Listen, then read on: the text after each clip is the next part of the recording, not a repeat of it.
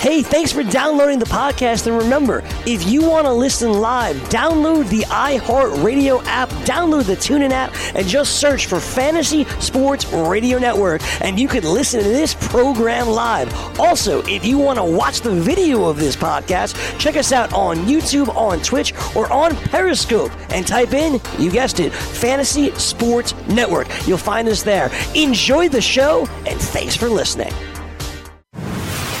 You're listening to the Fantasy Sports Radio Network. Game time decisions.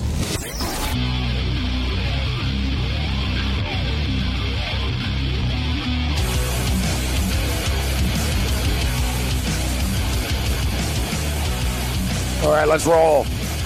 Game time decisions, Red Heat and Rage Radio. I'm Gabe Morency, sit alongside the Raging Redhead, Cam Stewart. If you like sports, we've got you covered. Whatever sport that may be.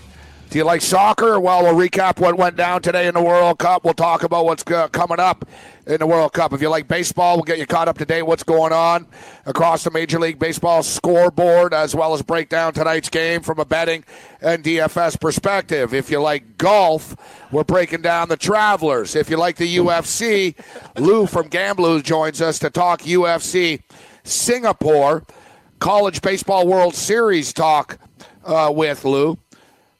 And I'm sure we'll talk about another couple of stupid things along the way uh, as well. But uh, an extremely uh, busy day here on uh, game time decisions. Um, you know, seriously, I don't, I can't really think of another program out there that's going to cover as many uh, different uh, sporting topics, including the NBA draft. And it's funny because I've been repeatedly saying that the NBA is a league in which teams will absorb bad contracts. And I stated specifically teams like the Brooklyn Nets. and then the Brooklyn Nets absorbed Dwight Howard's contract uh, today.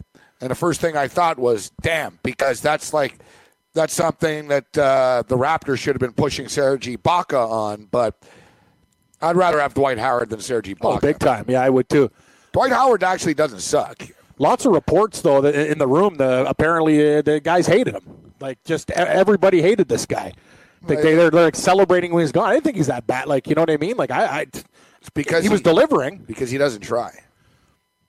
And yeah, and you said remember when we were doing uh, DFS at the end of the year when he went bonkers for a few of those games? Like you could do it every night. Why don't you do it every night? He could do it every night, but at the end of the year, when he went bonkers at the end of the year, he stated, "Well, I, am feeling motivated recently." It's like, dude, man, you should feel motivated every night.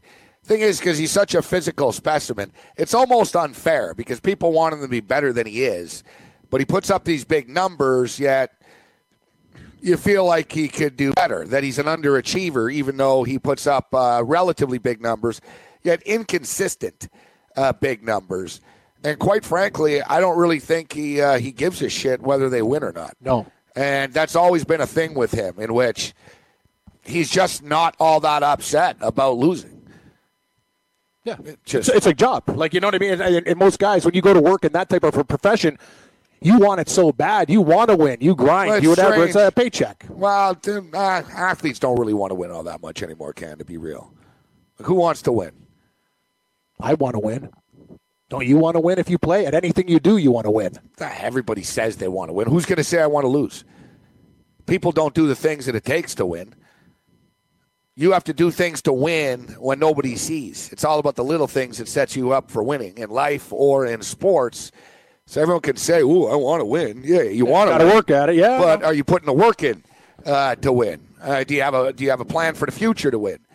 And for the most part, you know, most people in life know, and uh, you know, most people just complain. Ah, it's not my fault. I'm held back. It's everybody else's fault. You know, that's pretty much the. You know, walk into any bar and you're not. oh, gonna, you hear that sob story? you're yeah. not going to hear a lot of people talk about how you know what I've really screwed up with myself. right? No, nobody ever really says that. It's always, well, you know, it's you know, it's, it can't be me. It's that the world conspires against me. Uh, but it's the same thing in sports. How many how many NFL teams really want to win? There's a reason why the New England Patriots are there every year because they are dedicated to winning. Are the Buffalo Bills dedicated to winning? No. No. I'm not saying they don't try to win. They sign players. They they attempt to win, but they're not dedicated to winning. There are certain franchises, certain athletes. Like if you look at the NBA, are the Minnesota Timberwolves? Is Andrew Wiggins? Andrew No. Wiggins is talented as hell. Is he is is Klay Thompson better than Andrew Wiggins? Probably not. No. Right? But he's a winner. But he he puts the the entire body of, of work into you know what he does. And we can go across the board in, in every sport. To me, I think the most competitive athletes actually are baseball. Baseball is such an individualistic sport. You won't see baseball players happy when they strike out. No, they're pissed. You know what I mean? Like there's NBA players that'll miss a free throw. They don't care. They don't care. They get blown out by 18. They don't care. Well, baseball. Baseball player goes 0 for 5, strikes out. Oh, he's team raging. loses 6 nothing. Yep. Nobody's happy. You know, hockey players as well. Hockey players will have that sort of compete, and the players will compete, but then it comes down to the does the organization uh, want to win? In each sport, Cam, there's only a few teams that ever win. Baseball's different because its success is third three out of ten times. You're doing a hell of a good job. You fail seventy percent of the time. Yeah. that's how hard it is to deal with. Like you hit three balls out of ten, you're doing a you're doing a great job, but you're failing seven times. It's a different mindset. but baseball teams, you know, baseball only only a few teams are all in it to win it all the time. You know, the Toronto Blue Jays, they don't care about winning. No, they would have spent the money when they were close.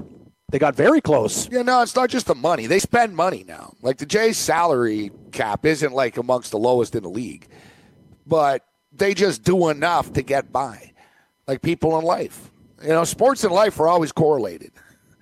The Blue Jays do enough to get by. They field a team that doesn't suck, so they can sell tickets. Five hundred. That's all sports is. It's entertainment. The owners don't care about winning. There's like a handful of owners in each league that actually really, really get upset if they don't win. They've already won. They're already billionaires. Yep. Yeah. Don't, if you owned a team, you'd want to win. Like Terry Terry Pegula is in crying at night because the Buffalo Sabres suck. I'm not saying he's happy about it, but it's He's not loaded. Yeah, I know. It's not his be all end all obsession. George Steinbrenner was obsessed. Bill Belichick and Robert Kraft are obsessed, Obsessed. with winning. Yes. They want to be better. They want the spoils. The Golden State Warriors are obsessed. That's why they're already great, and they bring in Kevin Durant. Most teams would be like, "Well, we don't have room for Kevin Durant. We just won the title, and uh, well, you know, we have we already have the three All Stars here." And no, they were like, "No, no, you know what? We're going to be better if we bring in Kevin Durant." You know, it's it's a, the, the winning mentality, or or a loser's mentality. But it seems like people have more of a, a loser's uh, mentality in today's society that we live in. You know, people will live vicariously through others and just uh, cry online all day. I admit my failures. The world is unfair. You know, and look, it, it spins into politics. Look at the uh, right wing candidates; always win all the time now. The and the candidates that are basically hated the most on social media, they're the ones that win. Like, you know, the the left is big on typing away and hashtags, but they're not big on actual results. The right do. right? So, well, the right's a bunch of old ladies and stuff and old people that vote. They're not tweeting. They're not tweeting. The Trump tweets. It's a note to myself. Less less tweeting in my own life. It's usually about sports and picks, though, and props. Yeah, let's. Uh, That's to do with your job. yeah, Craig Martin says golf is the worst, and exactly, golf is a classic example of this. How many guys on on the tour really really care about winning, and how many guys are out there?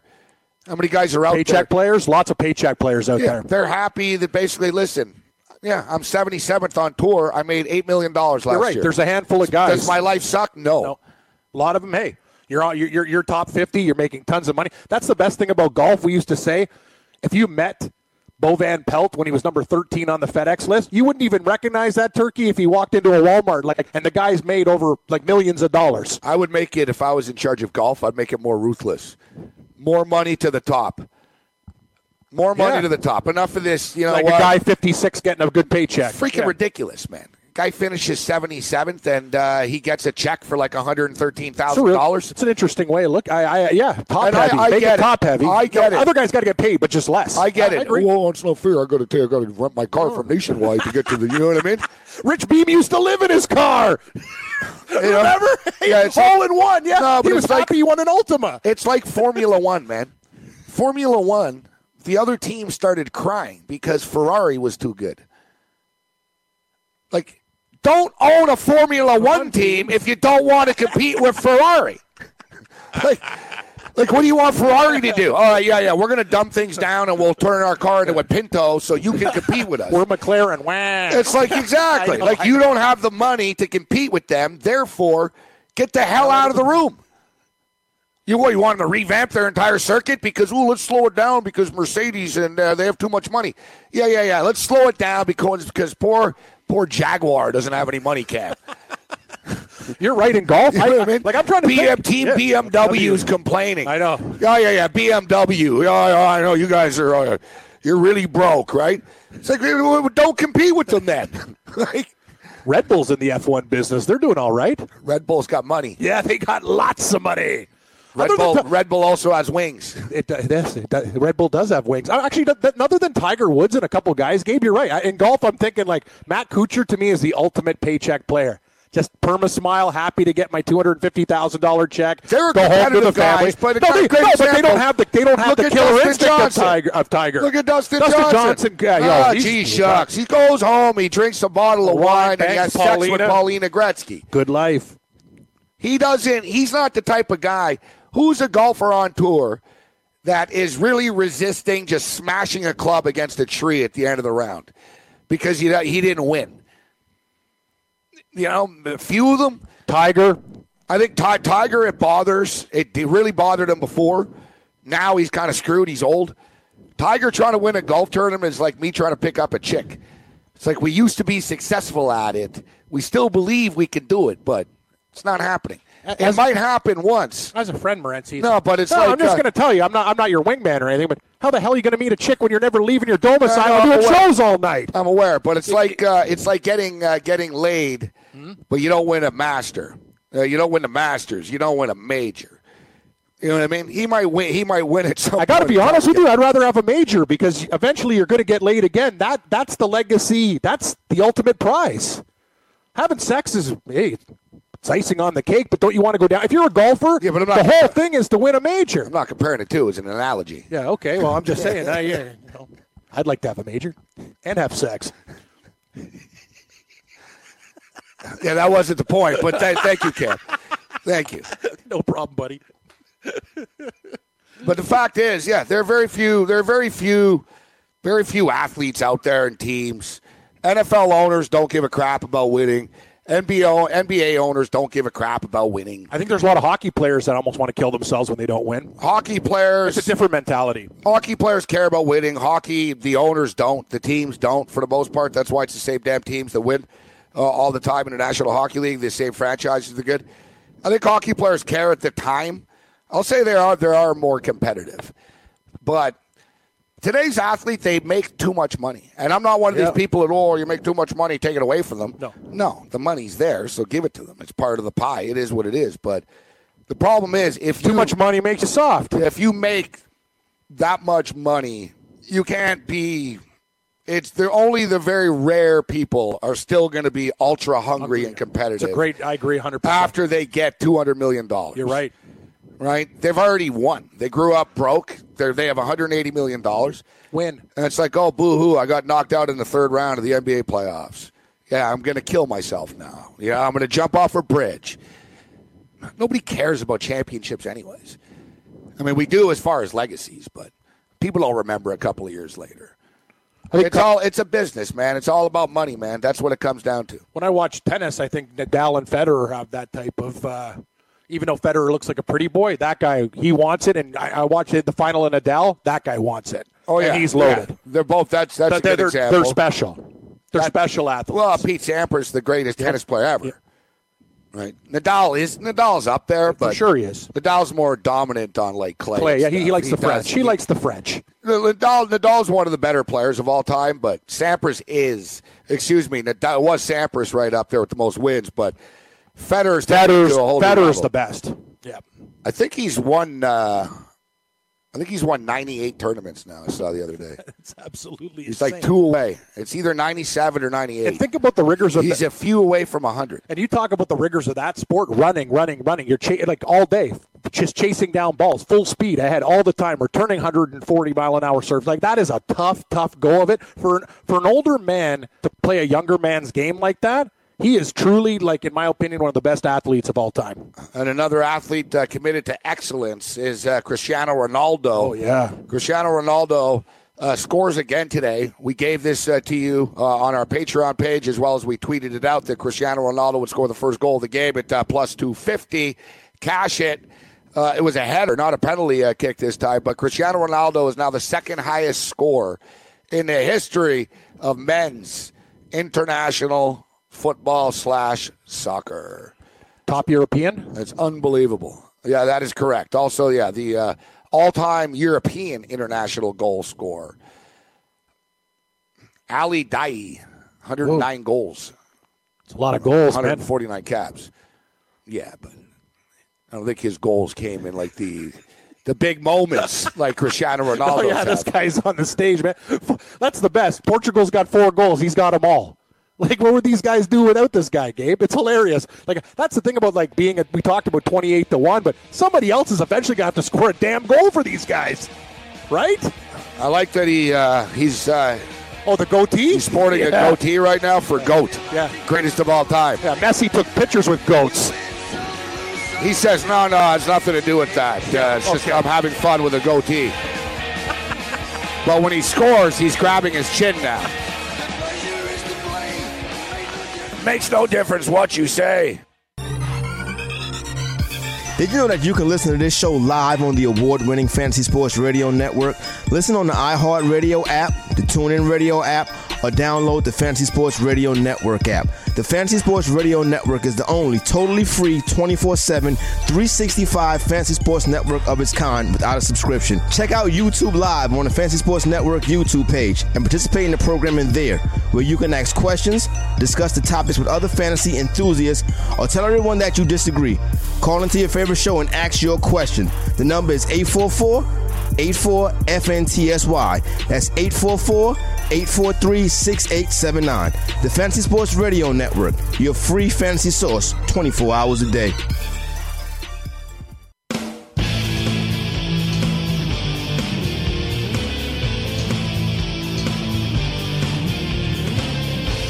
Got the lines. Got the lines. MyBookie.ag. Plenty of lines. Swaggy P. Nick Young. Plenty of lines. We'll get to Swaggy P a little bit later on. He's clearly enjoying his uh, title celebration. he's, he's lucky he plays in the NBA. Because if he was in the NFL, man, he'd have drug testers knocking on his freaking door Knock, like knock. his hotel door right now. Hire testers. But uh, you know, since he's in the NBA, it seems to be a pretty uh, pretty loose atmosphere. Just for the record, if you're wondering, uh, Canada legalized marijuana yesterday. I don't know for the 13th time. Seems like every two weeks. Oh, the vote is passed.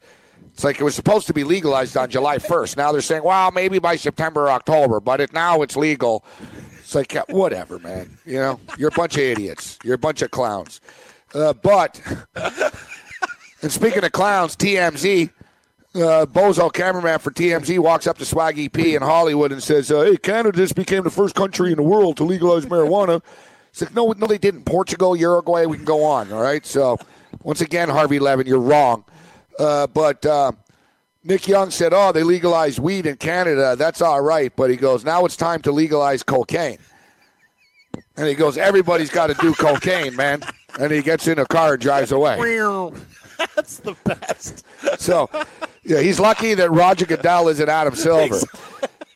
Because uh, if it was, then you, you like I said, you'd be getting tested. Like basically, you just admitted to yeah, yeah, Yeah, I do coke. I won an NBA title. I'm getting wasted, and I'm doing cocaine right Yep. now. Exactly. But as Chief Wiggum stated, all of our World Series uh, heroes and astronauts were either alcoholics or high on cocaine. And uh, I think Bill Veeck said something of the nature as well. All right, I believe we got Mark Lawrence ready to step up and in. Mr. Mark Lawrence. Playbook.com. Always a pleasure, Mark. How you doing? You know, I think sports wagering should be legalized, Gabe. I think that's what should be legalized, not cocaine. Why not both? Mark. I'm just kidding. I'm just kidding. You know, in Russia, honestly, Mark, for the World Cup, all kidding aside, it's serious. Bring it Russia told people, listen, if you have a medicinal card, you can bring marijuana, cocaine, or heroin with you. But you have to tell us. They said when you get to the airport, you have to tell us, listen, I have this on me, and you have to have a doctor's note. And I was thinking, like, where the hell are you going to get a doctor's note for heroin? like, or coke. I guess from Michael Jackson's doctor. That's about it. You know, like I don't know, but uh, yeah, I, I don't think. Uh, yeah, I think Swaggy P. I don't think it's a good idea to legalize cocaine either. I would I would uh, loosen the laws a little bit, Yeah, the penalties, yeah, but, but don't legalize it. No. Nevertheless, all right. So let's jump in, Mark, and talk uh, some uh, ACC football. Last week we hit the American Athletic uh, Conference. Let's jump in to the ACC, and you know the ACC's really come on over the last couple of years, specifically due to Clemson, Florida State as well. You know, Florida State's been right there, but specifically like the last four years. But as far as draft picks uh, going into the National Football League, the ACC started to catch up uh, to the SEC, right there with the Big Ten as well. As you know, Dabo Swinney, success against the SEC, success against Nick Saban, etc. I think he's like 14 and two against them.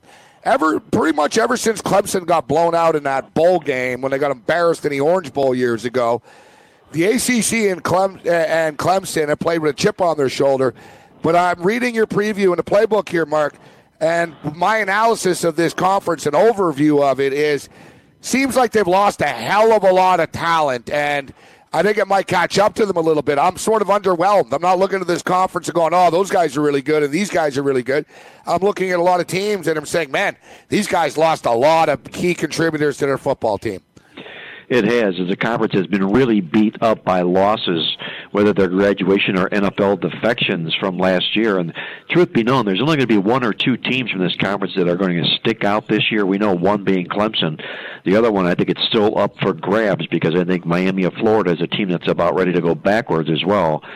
So because of all the losses, I think this they're going to end up being in the lower half of the totem pole for the Power Five conferences this year. They're really Yeah, excited. Miami and the turnover chain and all the that there was that, whole thing last year. You you, you can't.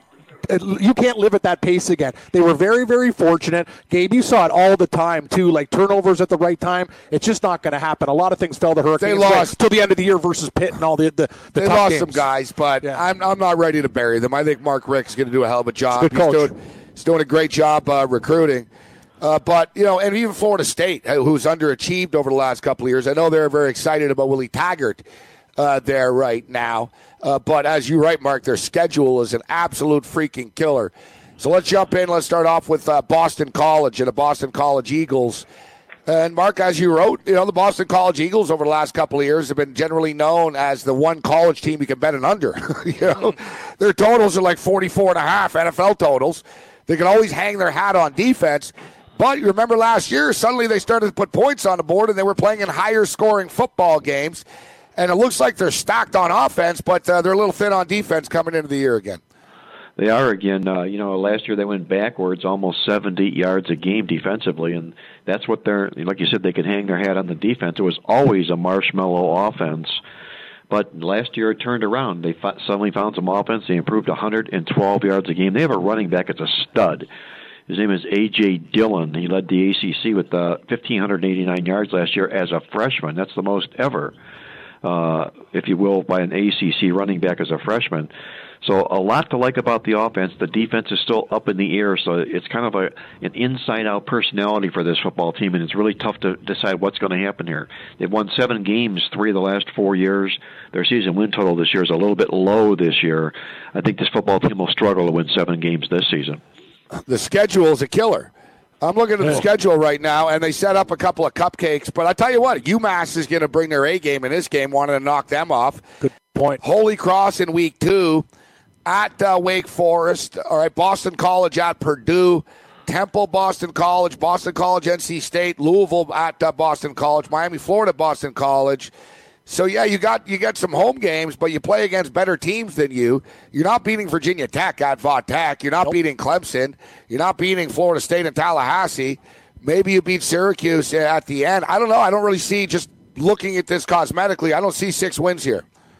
I don't either. You take a look at uh, you throw their first two games out, UMass and Holy Cross. You throw their last game out against Syracuse. Everything in between those eight games are all against bowl teams last year. And uh, if you're going to go toe to toe with other bowl teams, you better have a, uh, an offense and a defense. I just don't see it for this team. I think they're going to play under their season win total.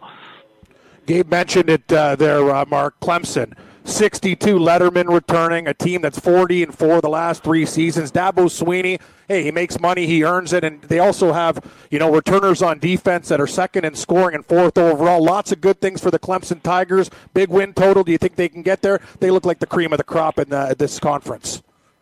Well, we do a preseason top 25 in the Playbook Yearbook magazine, and I have Clemson the number one team in the country this year. And I think it's going to be deja vu all over again from the 2016 17 college playoffs. I think the same four teams that landed in the playoffs then are going to land there this year, Clemson being one of them. What I really like about this team is the seniors in this team are 20 and 3 away from home in games from Death Valley the three years they've been there. They know how to win games away from home. They can take care of their home turf. He is loaded. He's been out recruiting Nick Saban since he's been there. I think this is the team to beat not only in the ACC, but I think for the cheese this year. What sets up nicely as well, Mark, is the fact uh, no uh, back-to-back uh, road games once again uh, for them. Yeah, isn't that nice? A nice, convenient schedule for them as well. He's never going to complain about that. You don't have to worry about uh, getting beat up and uh, taken advantage of with a, a real tough road slate that way this year. That's uh, was it three years in a row? I think it is now. No back-to-back road games for Clemson. That goes hand in hand with the fact that they've won 26 games the last two years. And they don't. Um, so they open up with Furman. The Paladins. Uh, yeah, no, and you know sometimes Clemson will play one of these big-time games early in the season they get Texas A&M. All right, so it's Texas A&M in week two. You know, winnable game for them. Georgia Southern at Clemson. Clemson at Georgia Tech. Georgia Tech will have a chip on their shoulder uh, this year. Yeah, Georgia Tech just always struggle against good football teams. Syracuse at Clemson. Clemson uh, at Wake Forest. NC State at uh, Clemson. Clemson at FSU. FSU are good, but they're not as good as Clemson right now. Louisville's going to be down. Boston College. You know, the total is 11, Mark, but this Clemson team, I'm starting to see why you haven't ranked number one. I mean, I really wouldn't be shocked if Clemson ran the damn table they could run the table here. You know, with uh, if they two do stub their toe, let's imagine that they lose at Georgia Tech because Paul Johnson's team is going to be really pissed off this year, or uh, if they lose a game at Florida State, maybe even A and M early, but they lose a game in, in the month of September, they can still close the season out with one win and make it back to the college football playoffs here. I think that this is indeed the toughest team to beat this year. Mark, I really like uh, David Cut, uh, Cutcliffe. I think he's a great coach at Duke. That program went from purely a basketball school to a team that could actually play football. They're an interesting team too. To quarterback Daniel Lewis, last year's MVP of the Quick Lane Bowl. What do you think of the of Duke? I know uh, the defense, some question marks there, but they're a team that can sometimes put a little bit of money in your pocket and disrespect it often. Well, they're, they're a team that has this personality this, uh, that I really like. Uh, they played a lot of young players last football season here. 28 different players made starts for this team, or I should say, only 28 players made starts for this football team. So they were they were really experienced that way this year. I like what he's bringing back this football season. He's got 15 starters, led by, as you mentioned, Daniel Lewis. And you know what David Cutcliffe is? He's a quarterback whisperer. He's had 11 quarterbacks that have either won all conference or led their team to a bowl victory here, and I think that's in the making again for this football team this year. Rather boring, blase seven or eight win season for Duke, but they'll take it for sure. Uh, Duke win total is um, six and a half uh, as well. As you stated, just sort of they fly fly under the radar a little bit. People think of them as as a, a basketball school. Hell of a coach. He's turned down various offers um, to uh, to coach to coach bigger programs, specifically uh, Tennessee. Looking at Duke's schedule, Um, they open up against Army at Northwestern, at Baylor, versus NC Central, versus Tech, at uh, Georgia Tech, Virginia Pitt. Schedule's not easy though. This is one thing. The schedule's no uh, cupcake for them here, Mark. Well, you, you take a look at what they did last year. They went bowling for the fifth time in six years, but they did it against a schedule that had only one team that had a losing record last year. So he prepares his team as well as anybody inside this conference here. Really, in truth, every team in the conference is going to go up against what appears to look like a tough schedule because a lot of ACC teams went bowling last year, Duke being one yeah, of them. Yeah, yeah. But yeah, David Cutcliffe does not get out coached in very many football games, and I think that's where they hold the edge. That's why this team will be in a bowl game again by the end of the year. So it was a real uh, it was a real circus at the end of the year last year in Tallahassee. Uh, Jimbo Fisher couldn't even play it out. Leaves uh, the day before the final game of the season. Uh, they dig down deep. Uh, they win some football games, and you know at least they have something to hang their hat on. I, I, I was actually impressed with the kids of Florida State, considering they lost six of their first nine football games. That they just didn't quit and and roll over. And following the program, Mark, um, their long long time beat writer. Uh, you know, the guy said, "I've been here 42 years." And this is as excited as everyone's been around this team right now with the talent, with Willie Taggart there. There's just a lot of positivity around them. And I guess that positivity will last until, I don't know, about mid October when they start to get into the schedule that, as you stated, nine, nine uh, teams that played in bowl games uh, last year. They do have Francois back. What do you make of uh, Florida State coming into this year? Overhyped, underhyped? Uh, you buying or selling uh, the Seminoles? I'm selling the Seminoles. Uh, you know, you, you got and Willie Taggart. First of all, he's the only coach in this entire conference that has a losing career record as a head coach. Uh, I don't think he's going to outcoach a lot of the other coaches. His forte is going to be recruiting. He's going to need Yeah. time to establish that. At Florida State, here he did a pretty good job this first year, and we'll see that maybe two or three years down the road. But he's got a lot of pressure on him this year. If he wins this year, they'll have 42 consecutive winning seasons in a row. That'll tie Notre Dame for all-time best. But the pressure's on Willie Taggart here. He's got big, big shoes to fill here from Jimbo Fisher. And I know the team played uh, admirably when they needed to uh, after Francois went down and the, and the season looked like it was going in disarray. They got Cam Akers, a really solid stud running back who broke Dalvin Cook's rushing records uh, as a freshman. So he'll help the, the cause this year. But uh, what are you saying, nine and a half wins for a total for this football team? You know what? It's actually a little lighter uh, than I expected. Seven and a half. Wow. Seven and a half over at South Point right now for uh, for Florida State. Wow. Well, seven and a half. At seven and a half, I, I you know, I'm going to switch direction and say I'd go over that total. I saw nine and a half for an opener at the South Point, and when the opener come up at nine and a half, eh, I was all over the under there. So I think this team sits right there, middling between those two numbers. An eight-win season, I think, will make Willie Taggart feel good about what he did last year, but it's not going to be Jimbo Fisher-like numbers here, not for a while. Mark, it's the only time these opening numbers ever piss me off. Like when, um, like you know, there's always oh the game of the year, and they release the point spreads in in June for these college football games. I don't get angry and irate. Ah, I wish I could bet it now.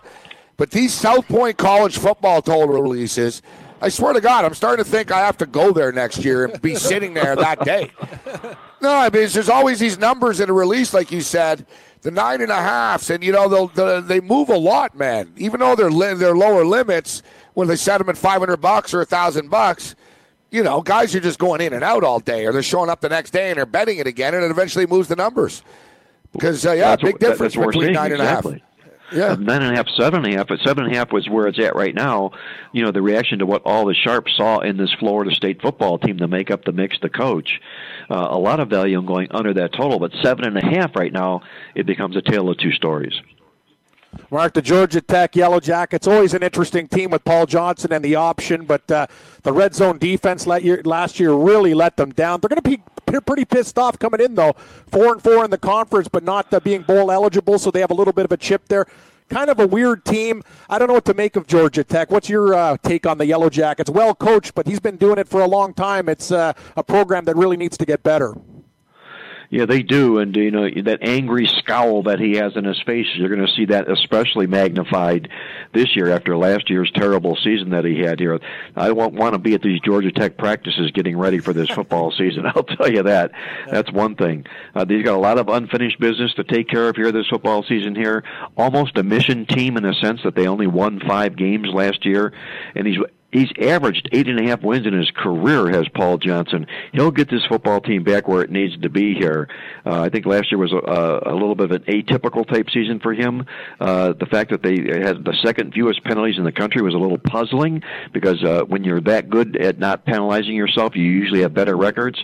So something was amiss with this football team. But what I like is look at their stats guys last year.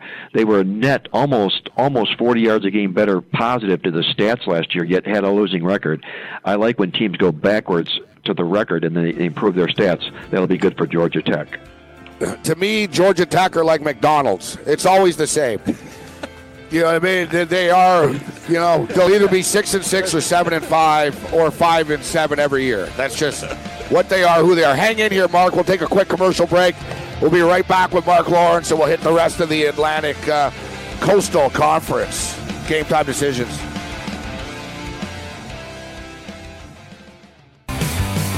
Have you ever wanted to have a fantasy expert in the palm of your hand? Or better yet, in the pocket of your khakis? Well, check it out. Now you can. It's the Fantasy Sports Radio Network app. Download it now to your phone. We promise no weird viruses, no strange tracking things, just 24 hours a day, seven days a week of pure fantasy knowledge dropping all over your head. It's the Fantasy Sports Radio Network app.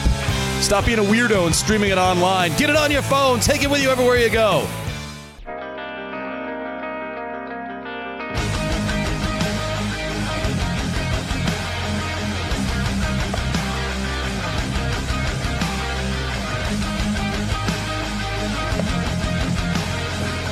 I like Jay Seeley, but he said, "Show me the Chargers' weakness." The Chargers' weakness is that they're the Chargers.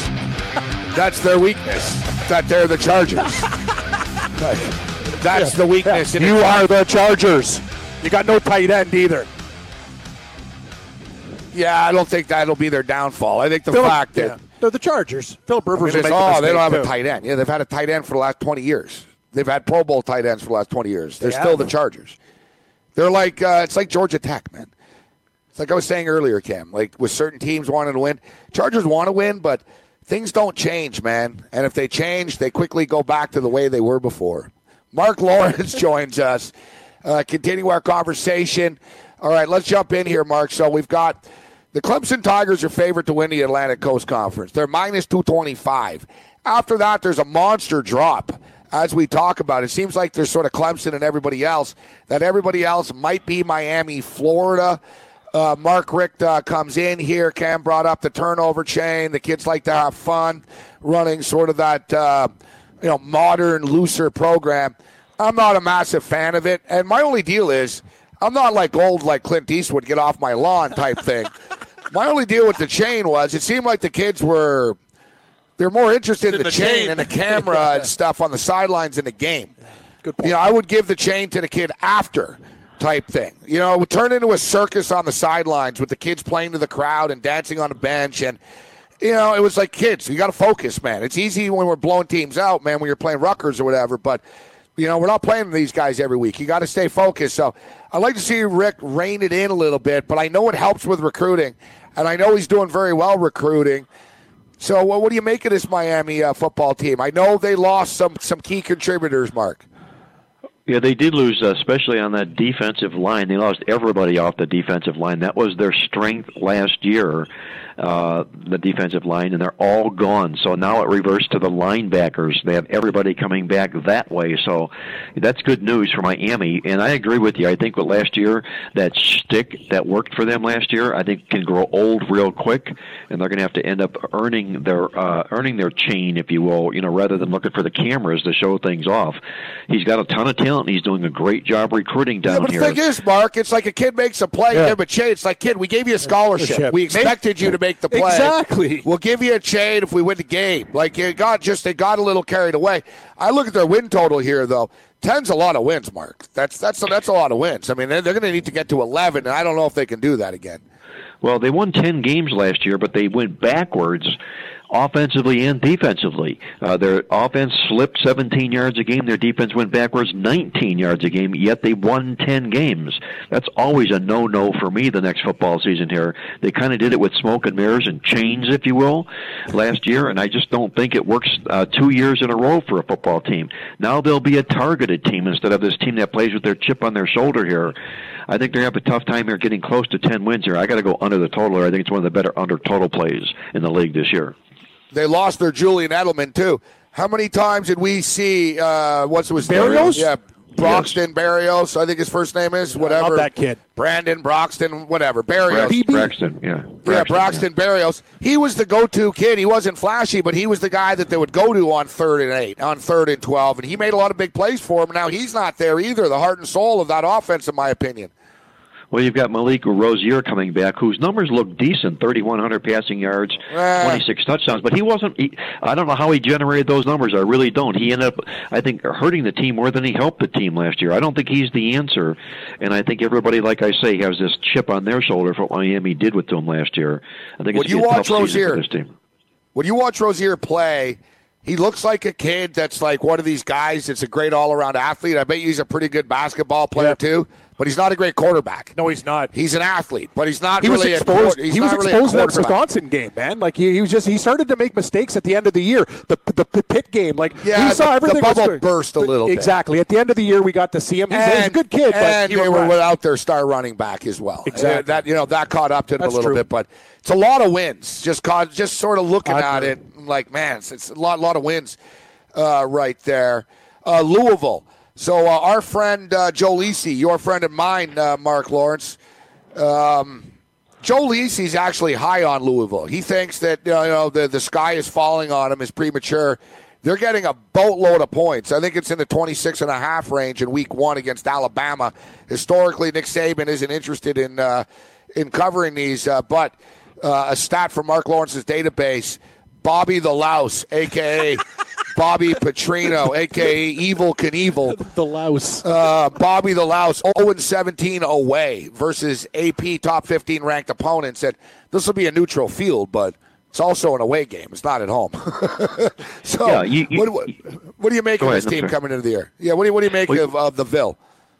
Well, the Bill's not going to beat Alabama. Uh, You know uh, that. I think that number will go to 0 and 18, but the number the, the points are attractive. There's no question about that.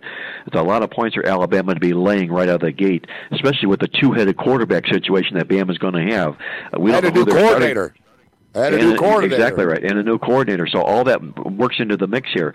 As far as Louisville is concerned, here you can tell I'm not a big Bobby Petrino fan at all. They were really beat up by losses last season. Two guys left for was, the he, NFL. was, was he married to your sister or something? He dated her. He dated her. Okay. she If she you- came to her senses. you know. We're going to find out. Mark, Mark's going to be uh, the girl that crashed on a motorcycle. That's my cousin. if you know, a, if you know a pretty lady, keep her, keep Petrino away. hey, I always tell people Petrino's a good coach. He's just not a very good husband. Yeah, and he's got a problem with loyalty, like as we saw with the Falcons too.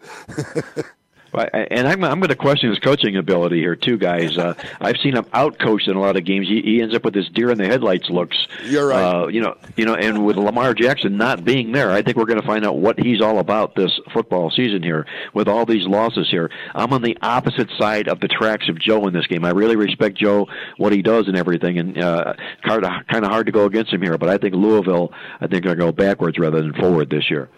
And Jaire Alexander went uh, early too, so they lose a uh, great defensive player and their quarterback there. So yeah, no, it's going to be very tough. Mark, I got, I, I like the NC State Wolfpack. I like betting on this team. Dave Doeren's done a great job. They get Ryan Finley returning, but Bradley Chubb out. Do you think they can uh, duplicate what they did last season? A pretty good, solid season for the NC State Wolfpack. Well, what do you think about them this year? Well, they had all the pieces in place last year. There were no excuses. You know, they won nine games. Uh, they, uh, that football team was just one of six to win nine or more games in their school history. So that was really good news. But I like fading teams that are off of record-setting type performances that they had like last year, and they did it because of that defensive line. That defensive line, three of those four guys are going to be in the National Football League this year, so they have a, a, a lot of work to replace. And even with that defensive line, they still slipped 30 yards a game with a lot of seniors on that team last year. 22 of them are gone. That means you got to fill a lot of holes here. The good news is Ryan Finley's back. He's a fifth-year senior uh, redshirt uh, quarterback, so that's good news for him. He used to be, I believe, at Boise State, I believe. Uh, so he'll end up helping the, the football team this year. But nine wins last year, I don't think they'll smell nine wins this football season.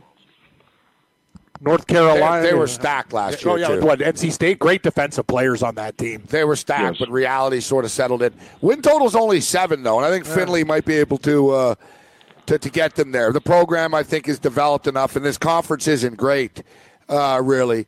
Uh, Cam was just bringing up uh, North Carolina. Their defense sucks. team I want to get to. So, what's your take on North Carolina? And then, what about Virginia Tech? They, you know, they, you got Miami at the top of the odds boards after Clemson, Florida State, Louisville, Virginia Tech sitting at sixteen to one, not getting a lot of respect. So, what about the Tar Heels and then the Hokies? I think if the Tar Heels play anything close this year to last year, Larry Fedora's in the hot seat here. I mean, from uh, 11 wins to eight to three, all of a sudden, you know, he's he's looking over his shoulder more than he needs to want to do right now. And the bottom line here is his offense has really been devastated with some losses here as well. Uh, he never recuperated after losing Mitchell Trubisky uh, to the draft as the second player here, and then Gene Chizik left the defense. That doesn't hurt him and help him at all. Uh, last year, the defense went bad. I'm not a big North Carolina guy. You mentioned uh, was it Virginia or Virginia Tech? Virginia Uh, Tech. A- I like the Hokies. I'm a big Hokie guy here this year. Uh, I, yeah, I really, really like uh, not only the makeup of this team. I love the coaching staff. Uh, what's going on with Virginia Tech? Everything about it. Justin Fuente was a winner at Memphis. He's a winner here right now. This team didn't even think about going backwards when he filled Frank Beamer's shoes. Uh, there's all about defense. Bud Foster in that defense here. And I know they suspended a couple of players here, kicked a couple of players off the team in the in, uh, in the secondary, but the defensive line, the front seven, is as good as any in the country. I think Virginia Tech is going to be a real big player in the ACC this year. Yeah, that just means it's business as usual up there in Blacksburg. That's you what know, it means. someone- Exactly. yeah, That's someone's right. got it. Like only two. you know I mean, you're right. Though I was talking earlier. I went on a rant earlier to open up the program about how certain teams, certain coaches, not everyone really wants to win. Some people, everyone wants to win, but not everyone wants to put the commitment in to win. And you know all about it, Mark. You know, putting all the work in that you do. And you know, Fuente is one of those guys. You can tell it burns him up when he loses. He wants to win every game. He wants to win championships, and he thinks that it can happen. I see their win total uh, here, Virginia Tech, at uh, at eight and a half. I think they're a nine-win football team. I, I don't. The quarterback's going to be better too. They got a Yeah. lot of good players. They don't really feel like an eight and four football team to me, Mark. It feels more like a nine and three football team. What they are, guys, is one of these teams that played a ton of freshmen last year, and they succeeded with the freshmen. Josh Jackson threw for almost 3,000 yards as a freshman quarterback last year. That's a Hokie record, the most ever by any FBS freshman. So a lot to like about the offense, but what really clicks here is since Fuente's been there, this defense has improved two years in a row in his two years. That's melding with Bud Foster and taking his offensive playbook together here. I think they're going to be a force in the ACC, and I'll be surprised if they don't play in the title game. Mark Wake Forest used to have problems putting like six to nine points on the board, and all of a sudden, boom, averaging uh, 35. Look at 466 yards per game. You got to give the D- Demon Deacons a lot of credit. They played in some high-scoring games. What do you think about Wake Forest? That's another school you don't really think about them as uh, you know a football school, but the program, their offense is really starting to click over the last couple years. Offense came around last year. They were kind of like Boston College marshmallow like uh, for the longest time, but they finally found an offense last year. The problem is the defense disappeared on this team last year. I think it was smoke and mirrors last year. If you take a look at what they did defensively, they went backwards 87 yards a game. Yet they uh, improved from seven wins to eight. And that almost always bites you the next year because there's teams you beat along the way that you shouldn't have beaten because you allowed an exorbitant amount of yards doing that. Those guys are uh, waiting in the weeds, if you will, for them next year. Uh, I think Wake Forest are going to slip backwards this football season. A team, uh, Mark, um, that I'm actually high on uh, here, and I think they can get to six. And this is the Pittsburgh Panthers. I believe we've talked about them a little bit, But I really like. We've talked about how you know teams you know that win their bowl game can catapult them into the next year with a positive showing in a bowl game. Pittsburgh didn't have that, but I like the way they ended the season last year. That was a monster win for them against uh, Miami. The year before that, they beat Deshaun Watson and and and the Clemson Tigers. They've shown the Pittsburgh Panther kids and coaching staff have shown that they can beat anybody in the country, or at least in their conference, and including top teams. Um, but they've also shown that they can give up 47 points to Syracuse and, and play down to uh, to their their opponent. Pat Narduzzi, with the reputation coming in here of a defensive guy, you know they really haven't had that. But nine guys back uh, right now on defense this year. Quarterback back on offense. Uh, good offensive line. Good ground game, as you write when they um, they rush for 200 plus yards. They're 12 and three, and a 15 times it's happened under Narduzzi. I you know, I feel some positivity around this Panther program, and I think that six is is doable for them. I mean, God, all I'm asking is to play 500 football. Well, what you've got is you got nine starters back from a defense from a coach that's all about defense, and uh, they improved that defense last year, 56 yards a game. I think this is one of the sleeper teams in the ACC this year. I think the total's really uh, winnable for this team here. Uh, I think they're going to give Penn State fits in game number two. Penn State's going to go in there as a big favorite in the contest here. The old rivalry will be at its best here. They got rubbed out last year by the Lions, yet they out yarded Penn State in that football game. That that's the uh, the key guys. They outstated Penn State in that football contest and lost on the scoreboard. That could be the upset really early in this football season here. Mark that down. Second game of the season, Penn State at Pittsburgh. I think Pitt will give this team fits and at least come out of it with a ton of confidence here. I think this team sails over the total and they'll be bowling at the end of the year. My upset special in week two is the uh, Texas Longhorns to beat the USC Trojans. Ooh, except, a lot of people, people like Texas. Except I don't really know if it's an upset special because I think the game's down to basically about a pick 'em now. I think USC opened up as three point road favorites or two and a half. I think it was bet down to a pick 'em. So I, I don't know if it's an upset special, but I think that'll be a Tom Herman statement game in week two, Mark. Oh, it will be. You know, they're going to be home waiting and uh, waiting for that football team. That puts Texas on the map, puts Tom Herman on the map. And remember when he went over there and he came over from Houston? Houston was that one team, that F, uh, that uh, Power Five, a group, group of Power Five teams, that uh, every time he played uh, against a, a, a Power Five opponent, he beat them. And he's, yep. you know, his record as an underdog, it's it's spectacular. Nine and one to the spread in his career as a dog. Uh, I think that's the reason that game got bet down big time in that football game. I think there's a lot of people like Texas to win the Big 12 conference this year for openers, and he's sitting there as a home dog here. I think it's a big, huge game for Texas. That's a game they have circled in red ink, and I agree with you on that call. Two teams we didn't get to on the way out here. We've only got about a minute uh, or two. Mark Syracuse uh, and uh, Virginia, and I know I read your, I read the preview for Syracuse, and yeah, I agree with you. Yeah, four and eight seasons, but I actually watched Syracuse closely last year they have some talent. This is a football team. They had a, they had a tough schedule. They were in football games. I think they're better than a four and eight football team. I think they are too. They've got a pl- a plenty of offense, but what I like is the defense finally came around for Dino Babers' team last year, and he's got eight starters back on offense. That Eric Dungey, only quarterback in the in, in the FBS to throw for six thousand yards and run for a thousand here. They're going to be a team nobody's going to want to play this year. And Mark, uh, you, for them too, they got to get off to a good start because you talked in the uh, in the uh, report here. Five bowlers in the final game, so Syracuse coming under the gate, ding, ding, ding, ding, ding. They got to get those wins because down the stretch their schedule is going to be real tough. But I'm with you; they improved on both sides of the ball. I think the Syracuse is a play-on team. Yeah, they open. I think they open up three and one their first four games, and before they go to Clemson here, and three and one will get them the confidence I think to at least get to six wins in the in, in end up being that bowl team this year. Mark Lawrence, playbook.com. Uh, Um, available on uh, newsstands, and of course, uh, go over to the website. You can uh, check it out online uh, as well. Before we get you out of here, Mark, Major League Baseball tonight. Um, I know you love your ugly dogs when it comes to Major League Baseball. You're looking at some ugly dogs tonight. Well, you know. uh, you look at this baseball card here tonight. Uh, you know, for one dog, I can't believe that uh, the king Felix Hernandez is as big a dog as he is against the Yankees here tonight. You've got the Yankees at uh, uh, I don't even know how you pronounce his name, Loy Loaisiga. Uh, picked up his first win in his first start. You got Hernandez a dog. buck 50, 60 dog here tonight. I like that. And tomorrow, mark this down. Remember this, guys, here. Carlos Martinez is going to be going on the DL. He'll be going up against tomorrow against Junior Guerra. Fade the Redbirds tomorrow. Mark Lawrence, playbook.com, also thinks uh, Nathan Eovaldi worth a look tonight against Houston.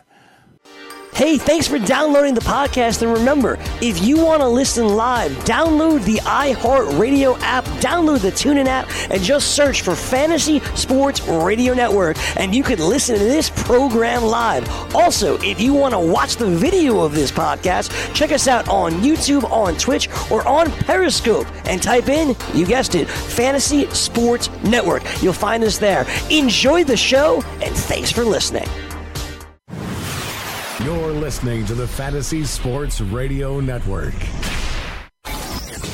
Game time decisions.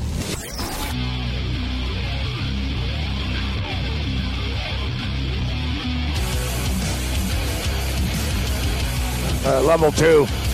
Game time decisions, Red Heat and Rage Radio. I'm Gabe Morency alongside Cam Stewart. If you enjoy playing daily fantasy sports but are sick of dealing with professionals using algorithms to select hundreds of lineups and entries, try the props builder tool at mybookie.ag.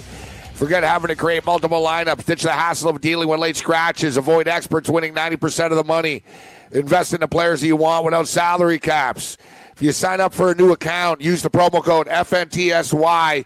You can elect to receive a 50% deposit bonus. No more dealing with late lineup scratches. No experts to compete against. Just you and the props that you choose. Go to mybookie.ag, enter promo code FNTSY upon sign up and choose your matchups using the props builder tool. That's mybookie.ag, promo code FNTSY. Mybookie.ag, FNTSY. Get a 50%, uh, 50% deposit bonus. We'll check in on mybookie. Uh, uh, lines of the night a little bit uh, later on. Let's bring in uh, Lou uh, right now. Lou, Gamblu.com. Are you there, Lou? Hello? Lou? Hello, Lou. Lou? Lou! We've been waiting for you, Lou. How you doing, Lou? How we doing, fellas? Good stuff. Pretty good, Lou. Always a pleasure, Lou. Thanks, uh, thanks for joining us. Uh, a lot of stuff to get to uh, here, Lou. It's a busy time of the year right now, man. You got World Cup uh, action uh, going on, college uh, baseball World Series, UFC Singapore. Um, so, as far as the college uh, World Series is concerned, right now, Arkansas, Arkansas is winning five nothing against Texas Tech. That's in the fifth inning right now. Um, yet, um, your hometown um, has some weather issues right now, Lou as uh, we're not really sure whether this Oregon State Beaver, um, Wash, Oregon State, uh, North Carolina game is going to be able to get in uh, because they were supposed to play Arkansas and Texas. Uh, they were supposed to play uh, last night mm-hmm. this game, but they had to push it back to today. due to weather, remember yesterday we were talking about Cam the long delay with yep, one of the games. Exactly. So, um, long story short, um, North Carolina and Oregon State are scheduled seven Eastern tonight, but it might not for, get there. for later. But it could be a, it could be raining pretty hard. It was originally scheduled for four o'clock, but they pushed it back. But uh, now it could be uh, raining there tonight, Lou. But if they play this game tonight, Lou, who do you like?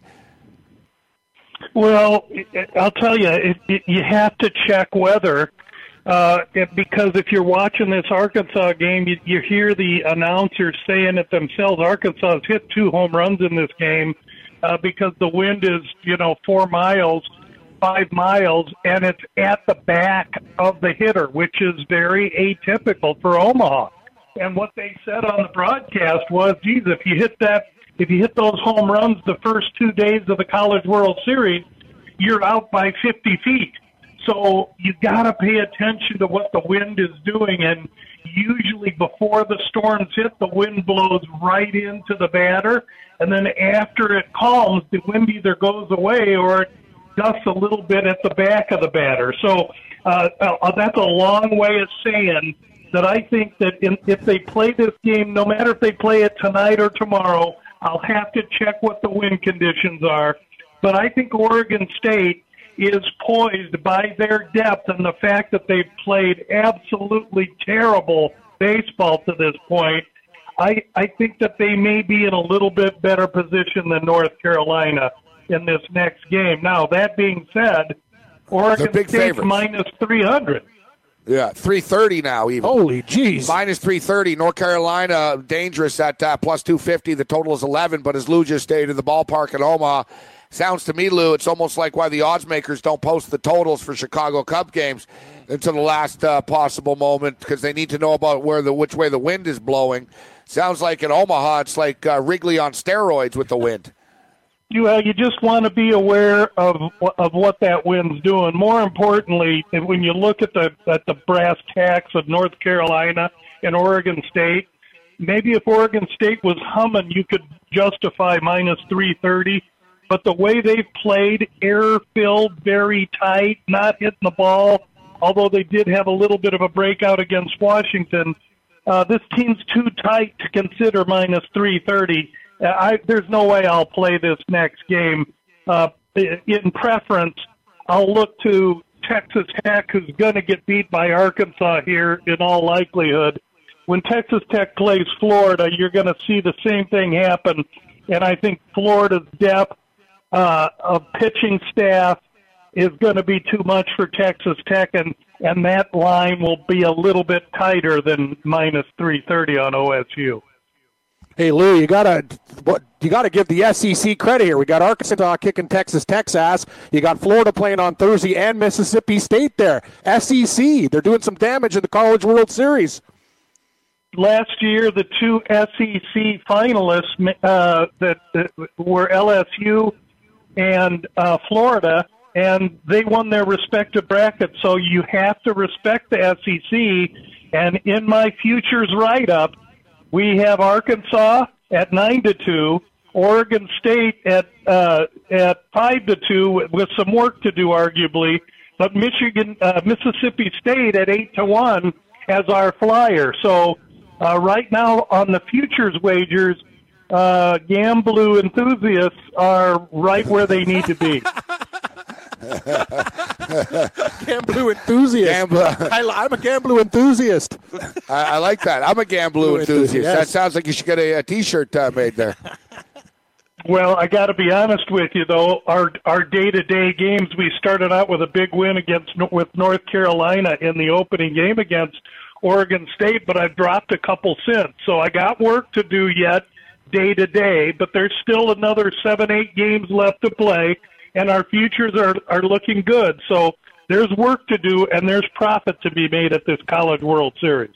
All right. So speaking of the College uh, World uh, Series, and uh, get ready, uh, Florio and company, because here's your uh, promo of the day. And speaking of me being uh, tired of the LeBron James debate and the Stormy Daniels uh, fatigue, I like Stormy Daniels fatigue. I've got LeBron James debate and Stormy Daniels fatigue uh, promo fatigue. so I don't want to hear. My, we got a promo running uh, about me talking. I don't want to hear about LeBron James. Now I, I'm going to do a new promo. I don't want to hear me talking about about, the that promo. uh, about that anymore.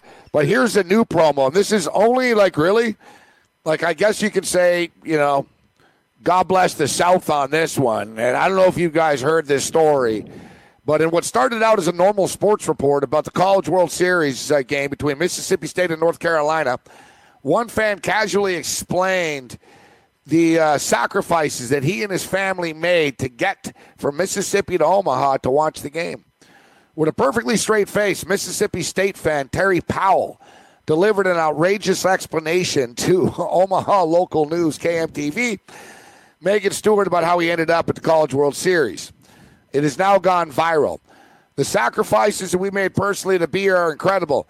My wife's boyfriend, let that sink in. Yeah. My wife's boyfriend sold his prosthetic leg on Craigslist to afford me the opportunity to be here.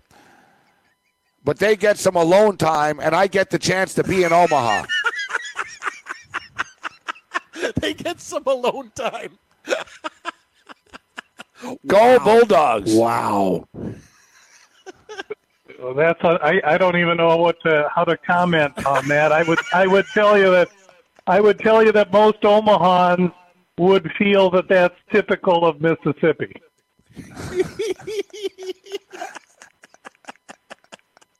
Uh, the Mississippi State, the, when the Mississippi State fans come to Omaha, uh, it, that you can have ten of them in the stands, and they'll be louder than if Nebraska was there because they're they're they're intense fans, and they bring these cowbells. And I'm telling you, after a couple of days, Omaha wants Mississippi the hell out of there. They do cowbells for the baseball too. Oh my god! Oh, God! it's Gabe- brutal. It's absolutely brutal. Gabe and I went to a Mississippi Lou, State there, game, like me. hung over with the bells. Like we were losing our minds, Lou. I had kids. I passed out on a pallet. I got kids throwing rocks at me. It was rough in Mississippi. Lou, we've actually been in that stadium in Starkville, and it was like an 11 a.m. morning uh, kickoff time. Me and Cam hadn't slept in like two days, continuously drinking and other things. Uh, go in there, man, and it was relentless, bro. Like it wouldn't stop. Ding, ding, ding, ding, ding, ding, ding, ding, ding, ding, ding, ding. Like after every, like they punt the ball. Ding, ding, ding, ding. It was right behind my head, Lou, man. There was like a family, man, like kids and old ladies, and they all had their cowbells. The SEC made it illegal. They said you guys got to stop with the cowbells all the time when people are like calling plays and on like you're, it's a distraction. They don't listen. But no, they just did it anyways, and they couldn't stop them. It's brutal. It's it, it's absolutely brutal. The fans in Omaha have the have the team. If they like any new blood, they're they're taken to Arkansas because the coach used to coach at Nebraska. Uh, but for the most part, they don't like the the, the Miami's, the Texas. It used to be Oklahoma State. The teams that go there every year, Omaha don't necessarily cherish, and they hate cowbells. Doesn't everybody? I hate those cowbells. Yes, brutal, Right. brutal. All right, so there won't be any cowbells in Singapore. UFC Singapore. Let's wait till the weigh-ins uh, get past us first. Pretty good segue. That was amazing. That's why it's you know I'm a pro. Yeah, well, there's not. I doubt. I doubt. I don't know. I There doubt will we're not going to be see anyone. Ding, No, ding, there's ding, not one cowbell in Singapore. You get executed for ringing a cowbell in public. You get executed for spitting out gum. Yeah, spitting on the sidewalk. That's a that's That's a, death. that's a problem. It sure is. All right. Uh, so, what, what do you make of this um, this uh, UFC Singapore card uh, here, Lou? You know, it's it's steeped with regional talent. Uh, most of the fighters that we that we're going to see on this card, we've seen at, at other recent Asia cards. Uh, the the the Kenan Song, uh, Rolando Dy, Yadong Song. Uh, you know, a lot of these guys uh, are a regional kind of talent, and I'll be honest with you, I did not really handicap this card very deeply. I, I looked at the top two fights and one or two uh, uh, fighters that I think might be poised to upset. Uh, but I'll be I'll be very conservative in this card uh, with my plays. That's for sure. What's wrong with you? You're not willing to put uh, two thousand dollars uh, down on Naoki and Ushi and uh, Jingliang? Yeah, Jingliang's actually pretty Jingliang. good. He's minus 340. Oh, Yeah, minus three forty. I know these cards are yeah they're they're tricky, and uh, let's just say too there's been uh, some questionable decisions Yeah. uh, in these parts before. Shadiness in Singapore? in Singapore, yeah. Well, only happens to be the home of the largest match fixing syndicate cartels in the world. Um, and when, when Macau, remember Macau? Yeah, That's Macau. Dude, remember Lou? That was Macau was when the kid got arrested.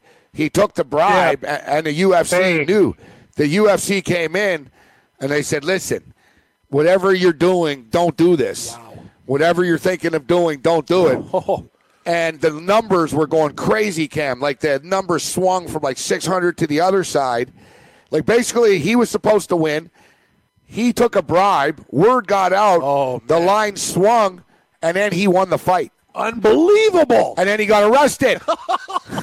That's crazy, man. yeah, then he got arrested. Well- Because after they said, didn't matter that you won, you already took the money. Exactly. And so imagine, he got arrested, and he pissed off the Yakuza. Oh, my God. That's not good. That's not good. Or whatever cartel paid him off. Maybe it was good he got arrested because that way he couldn't get killed. That's a great point. I'd rather be in jail than deal with a cartel like that. They'll find you. Like you, you know, jail, jail could act no, but then they'll get somebody from the inside. You're de- you're dead Of either course. way, Lou. You're dead either Yeah, way. you're, whack- you're, just- you're they, yeah. That's you don't want to you don't want to mess with that. They just whack Uh, one of your that- relatives. Yeah, if they can't find you, You, yeah, they just yeah. whack one of your relatives. Great points. Um, they're like Kim Jong Un. They sent a couple of chicks in like uh, Barcelona soccer jerseys to rub you out in an airport. Donald uh, Cowboy Cerrone and Leon Edwards. So Cerrone says, you know what? Screw the nice guy. Normally Cerrone's like, hey, it ain't personal. It's just a business. And he smiles at the way. He doesn't like the fact that Leon Edwards said he's going to smash Cerrone and hurt him. He said he's made it personal. So now Cerrone's going to make it personal. Should Leon Edwards be a minus 215 favorite here, Lou? He really hasn't beaten anyone. I know he's got a five fight win streak right now, but he hasn't uh, fought anybody before. Uh, I think he should be. I, I, I handicap him to be a favorite. I, I like the fact that he's beaten a guy in Tumenov who's you know primarily a striker. He stepped up and went to Vincent Luque. Uh, he beats Luque uh, in a decision. He hangs in there with Bryan Barberena, that's tougher than John Wayne Saddle. And then he and he takes another strike. Now he takes a, a guy in Peter Sobotta who who is a really a, a ground type of fighter. So I like Edwards' body of work. I think he's throwing a crescendo going into this fight. I think Cerrone is a blown up 155er, and granted, Edwards is not going to surprise Cerrone like Darren Till did. So Cerrone is going to be prepared for this fight, but the longer it goes, the more it's going to turn into Edwards' favor. And so I do like Edwards in the fight, but I love, I absolutely love the over two and a half. And if you look close, over two and a half is minus 125. And if you look in the, in the, uh, uh, props, fight starts round three minus 125. There's a little wrinkle right there, and I've already taken that. Fight starts round three minus 125. See the cashier. Hang in here, Lou. We'll take a quick break. Offer the John Wayne saddle. Yeah, hang in here. We'll be right back on the other side with Lou Gamblu.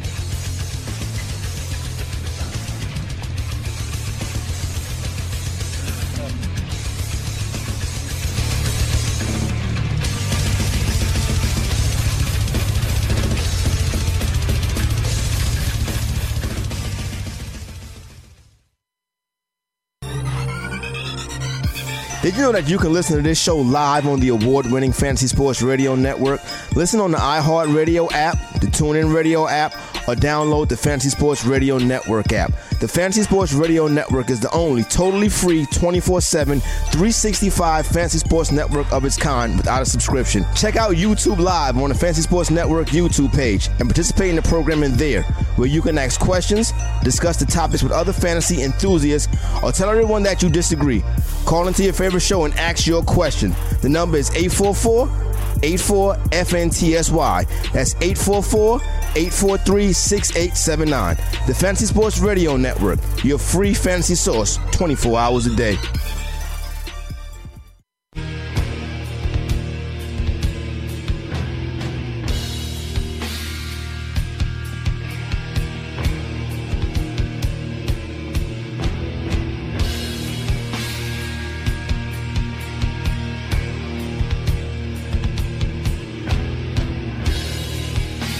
Bit later on, we'll take a look at the NBA draft and uh, trade uh, situation. Of course, Hornets trade Dwight Howard to the Brooklyn Nets earlier in the day. There's reports um, that uh, LeBron James doesn't want uh, Lonzo Ball in Los Angeles. See Alonzo. Yeah, so uh, When the king says go, he gone. and I called this. I totally said this. I think you think you think LeBron James wants to deal with this kid and this circus sideshow. Exactly. What about Kawhi Leonard and the Celtics? They're getting closer. Every- That's bad news for the East. Yeah. Ugh, the Celtics are always involved. So yeah, the report is Alonzo Ball, and you know it's not heavily being shot, but because they don't want to get rid of him and then LeBron not show up, so they need commitment that Yeah. LeBron's coming for sure. Then they're going to put Lonzo Ball actively on the market, but the draft is tomorrow. and LeBron is leaving the league hanging right now. What else is new? Yeah, exactly. That's what he does, Gabe. Exactly. He plays the media. He plays the league. That's that's LeBron James. Let's bring in uh, Lou uh, right now, not to get his opinion on uh, LeBron James, Yes. but uh, to get his opinion on uh, Leon Edwards and uh, Cowboy Cerrone and OSP and uh, Pedro. So, you think the right favorite is here? And it's something you brought up a good point, Lou, when we went to, to the break. There is that. Um, Cerrone's just a little undersized at this at this spot. He's a 155. He's not really a 170. Or some of these young guys are pretty big 170 pounders, man. Yeah, they they are. And while Edwards is nowhere near the size as Till, uh, you know, he is a good, strong six footer. He's going to have eight years of youth on Cerrone, and as long as Edwards utilizes a little IQ, excuse me, and make Cerrone fight into the second round after six, seven minutes, I think Edwards' natural quickness, speed, and precision punching is just going to start to become too much. And I think that through attrition, not a, I think that Edwards could finish Cerrone in the fourth or fifth, but it's going to be through a, a uh, accumulation of damage, not one shot. Cerrone is a tough guy. He's a gamer. He's not going to look past Edwards. He's going to show up with a good effort. But Donald Cerrone is is nothing more than a gatekeeper at this point in time. It's unfortunate to say, but it's how I view him. No, that's a great point, Lou. Like this guy used to be one of my favorites, like kicking ass all the time. But it seems like the last few fights, like, have taken their toll on Cerrone. He's a, he's not the same guy anymore. And to see him at plus one seventy five, though, it's kind of crazy. When this guy used to lay major juice when uh, he was a healthier man. Yeah, I, I I totally agree. He's he's a competitor. He's a warrior, and I think the UFC is rewarding him for being a company man uh, by allowing him to travel to all corners of the world, and he's going to put on a good fight. But I do think that uh, that Edwards, provided he fights smart for seven minutes, is going to have tremendous advantage over Cerrone in this fight. Uh, OSP. OSP. And uh, Tyson Pedro, Ovince St. Preux. For you uh, football fans, if the name sounds familiar, of course, he was a linebacker with the Tennessee Volunteers uh, years ago. Takes on uh, Pedro here. What's your take on this? With uh, you know, Pedro's a small favorite, Lou, minus one twenty five, minus one thirty in that range. So here's how I look at this fight. You got a guy who is the son of a king of the cage fighter in Australia. So he's grown up in mixed martial arts in Tyson Pedro, been around it his whole life. Ovince St. Preux is a football player. He's a great athlete. He's learning how to become a mixed martial artist, and it's not like he's learning at AKA or the MMA lab or uh, you know at, at any of the major top gyms. Jackson Wink. He's in Knoxville, Tennessee, being self-taught. This is this is really a great opportunity here because you've got Pedro, who's much more decorated. He's a black belt in Japanese Jiu-Jitsu. He's a black belt in Kempo Karate, brown belt in Brazilian Jiu-Jitsu, and all uh, we can boast with St. Preux is that he's athletic and a brown belt in Jiu-Jitsu. This this is Pedro's fight to lose, and I love Pedro at a modest minus 120. Hey Lou, if you're uh, watching the card and drinking, uh, make sure you click the right Jessica. Jessica versus Jessica. I versus Rose Clark. Uh, Rose Clark laying 30 cents in this one. Do you got an opinion on uh, the ladies? Yeah, I, I tend to lean to Jessica Eye a little bit. Uh, she's she's dropping weight. She's arguably the the bigger girl. She's going to have an inch of reach. She's two inches taller. Uh, I know that Clark is is a tough gal, uh, but but I'm gonna. I, I if gun to my head, I'd look at Jessica Eye in this fight. That's a great handle, Jessica Eye. Nice name. I is your last name. That's wild. Yeah, she has struggled a lot though. You like Rose Clark? She's always undersized, uh, Jessica. That that's her problem. She's she is a tough chick, but she's she's undersized. And that's Look, why she's dropping the she's dropping from 35 to 25. I think that makes a little bit bit of a difference yeah, for her. it should. I mean, look, she's lost four of her last uh, five fights. She did win. Jessica Rose uh, Clark uh, comes in, uh, coming off. This this is an interesting fight, actually, man. It really is a tough fight. I think the odds makers got this one right. You can't say that uh, you know Rose Clark hasn't fought anybody. She beat Paige VanZant. She beat Beck Rawlings. She beat Karina Dam. So you know that's pretty some pretty good women's fighters right there. Her loss against Sarah Kaufman, no no shame in that. Uh, this really is an intriguing fight, but Jessica Eye really should be a uh, a hungry fighter, Lou, to show that she's better than what she showed since she's gotten to the UFC. Well, I, I think she's a desperate fighter because if she loses this, I think she's on the bubble of getting caught. Back to Invicta. Is that what she did? Invicta? Yeah. Back. Uh, no, actually, you know what? Um no, she was in uh, BFC and a couple other places. All right, Lou. So before we get you out of here, any of the other? Uh, I know you said uh, the uh, the undercard. It doesn't overly intrigue you. We have so, so many big favorites. Jake Matthews on the card. He's minus five hundred. Five twenty-five. Um, we got Yan against Ishihara. He's minus uh, five thirty-five. Cam mentioned uh, Jingliang. He's minus three thirty. What do you make? Uh, you have any opinions on these cards? Any upsets along the way, or do you think it's going to be a big favorite night? Yeah, it's mostly due diligence, but let's go to early, early in the card, and we have a young Brazilian gal named Pereira, Viviane Pereira, shipping in. She's going to fight the uh, the local, and by local, I, I I'm sure Yan Xiaonan is Chinese. Anyway, uh, Yan is five inches taller, and in this case, she's 29 against Pereira 24, and she's going to have a little bit of reach. I think Pereira's a ship in, and I've seen Pereira fight a couple times. She's not impressed me. I don't know much about Yan, but I like her physical characteristics. I like the fact that she's plus 145, and I'm going to give her a shot. She's my dog of the undercard, the Yan. Lou, Gamblu.com. All right, Lou. And lose uh, baseball. Betting on the road team screwed you. That remember that time he went to the game? Pirates beat Diamondbacks. Lou, your, your little visitors things worked for you. You're at the game. I can't believe I'm it. a We- heel, baby. I'm a heel, but I love it. I'm a heel. So listen, Lou, we've got the audio here, guys. We weren't kidding about the dude, and you know, and it's just, it's just, it's just too much. This, in which, yeah, I'm here because my, my, my wife's boyfriend sold his prosthetic leg, so I could come to Omaha. All right, here we've got the tape. This is true. Here we go. All right, uh, roll, roll the tape, boys. not dampen the spirits for the fans of this morning's College World Series game. The sacrifices that we personally made to be here are incredible. My wife's boyfriend sold his prosthetic leg on Craigslist to afford me the opportunity to be here. But they get alone time, and I get a chance to be in Omaha. Terry Powell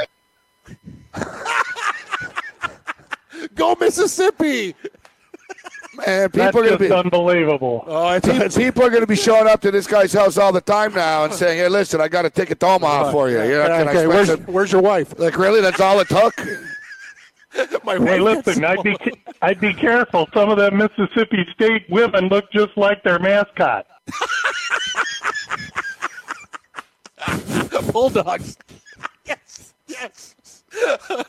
Go dogs. Nice, Lou. Oh, Lou, you're the best. Sold a prosthetic Okay. leg.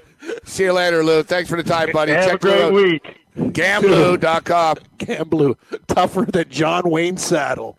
He's got some great lines. Lou rocks.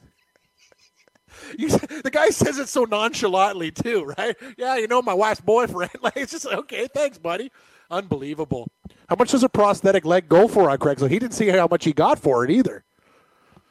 What do you think? How much you think a plastic leg uh, goes for on uh, Craigslist? It can't be that. It can't be Used. used prosthetic leg. I'm going to say about uh, 400 bucks. I'm going to say Well, it all depends. Yeah. Like, if it's one of the old sort of, like, Yeah, the fugitive wood good, ones. Good yeah. call. There, there's Nah, new. there's- mo- nah, it's like sex bots. Like, hey, there's new. There's new Yeah. models, right? Yeah. I'm gonna say 750 bucks. You know, for there's, the new one. There's a dude that uh, lives in my condo, and um, he's got like a modern arm. So, like, he lost half his arm, but Yeah. he's he's got like it's It's flesh. Like it looks like a regular arm. no, he looks like the Terminator. It's got it's like metal and stuff. Oh, like really? that. Yeah. Oh, But wow. it's pretty slick looking. He looks like the Terminator. But uh, it was amazing. I saw he had his wallet clipped in the claw. Oh, amazing! I thought of you. You'd be like, man, this guy. And I was looking. I was like, I guess you really. And he was just casually walking with it dangling, and the wallet. I was just fascinated by seeing the wallet, and I was It's like, not moving. no, that's The it. claw- Sounds good. Once the It's- claw's in, the claw- in. yeah, it's not like an ankle bracelet. Like you can't mess with the claw. Once the claw's in, the claw's in. Yeah, so like I said, like there's the modern stuff. Yeah. you know, like you said, the ones that look real. I mean, those are Yeah, not like the old those are ones. like They- eighty thousand dollars or something. there- there's like captain ones. You know what I mean? Uh, part wood. Yeah, those are pretty yeah, yeah. cheap. Used prosthetic leg for sale. eBay. Yeah. Mm. So, it, but the guy said it paid for his trip to Omaha. So yeah, yeah, you, yeah. I think we're right. I think we're between 500 and 750. That's that's a good place to go. No, cheaper than you would think. 280. These don't look very comfortable though, Take a look. at all. Oh no, that leg does not look. No, I don't like that one. 202. Two hundred and two dollars. Look at this guy. He, you get you get the leg and a foot for 331 uh, 332.25. 332.25 leg and foot. Well, look at this one. This one's a little better. Yeah, that one looks. Yeah, you're saying that's more. That's more modern. Five hundred bucks, two eighty. Man, that's some medieval shit right That's there. the one from The Sopranos. Forty nine ninety nine. Remember the chick, the Polish chick that Tony uh, was Yeah, with for a while. That's like Mad Dog Vachon. Remember Shawn Michaels ripped Mad Dog Vachon's prosthetic leg off and attacked uh, Diesel with it. That's right. so it must not be that expensive to get from Mississippi to Omaha. They get a couple hundred bucks. So in other words, Buddy doesn't mind someone doing his wife as long as for like a forty-nine dollar piece of wood. Correct. Because yeah, I'm guessing Cam that this dude and uh, his wife's boyfriend didn't have the uh, Duke University modern U.S. military Great point. Will at Walter Reed Hospital prosthetic. Let's just say. I think it's it was probably like a piece of wood. yeah, I have a feeling it's made of hickory rather than graphite. It's probably like homemade. It's he he whittled it with the jackknife. Hey, there we go. Yeah, that other one for forty nine ninety It's a very good That's point. a bad leg. It's a very good point. Like we need to see the wife. We need to see what she looks Yeah, like. I agree, hundred percent. He's kind of a normal looking dude. Can we get the audio again? I know the boys. Hello. The, the boys in the booth have a lot of things going on. They, they so do. I think sure they right said there. they had an NBA draft thing yeah, that they're all, working there's on. all So, kinds yeah, of stuff going on here, but yeah, are- are you there? Let's get this again if we can here. I want I want to hear him again. It's like listening to the evidence again.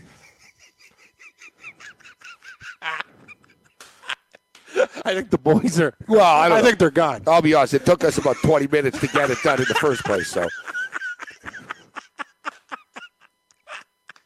see, the old me would have been, "What the hell's wrong with you? now Like, you hurry look- the f yeah, up and play look- yeah, you just look very calm and just sitting back, and you know, just take it all in. Yeah, I'm taking it all in. It's all going in the yearly report. You're you're right though. That last leg looks closer to the truth. That he didn't have the nice see through graphite like that one for 500. Look, he's not the. I guarantee he doesn't have a leg that good. I will, I will make that bet with you right now. There's no way.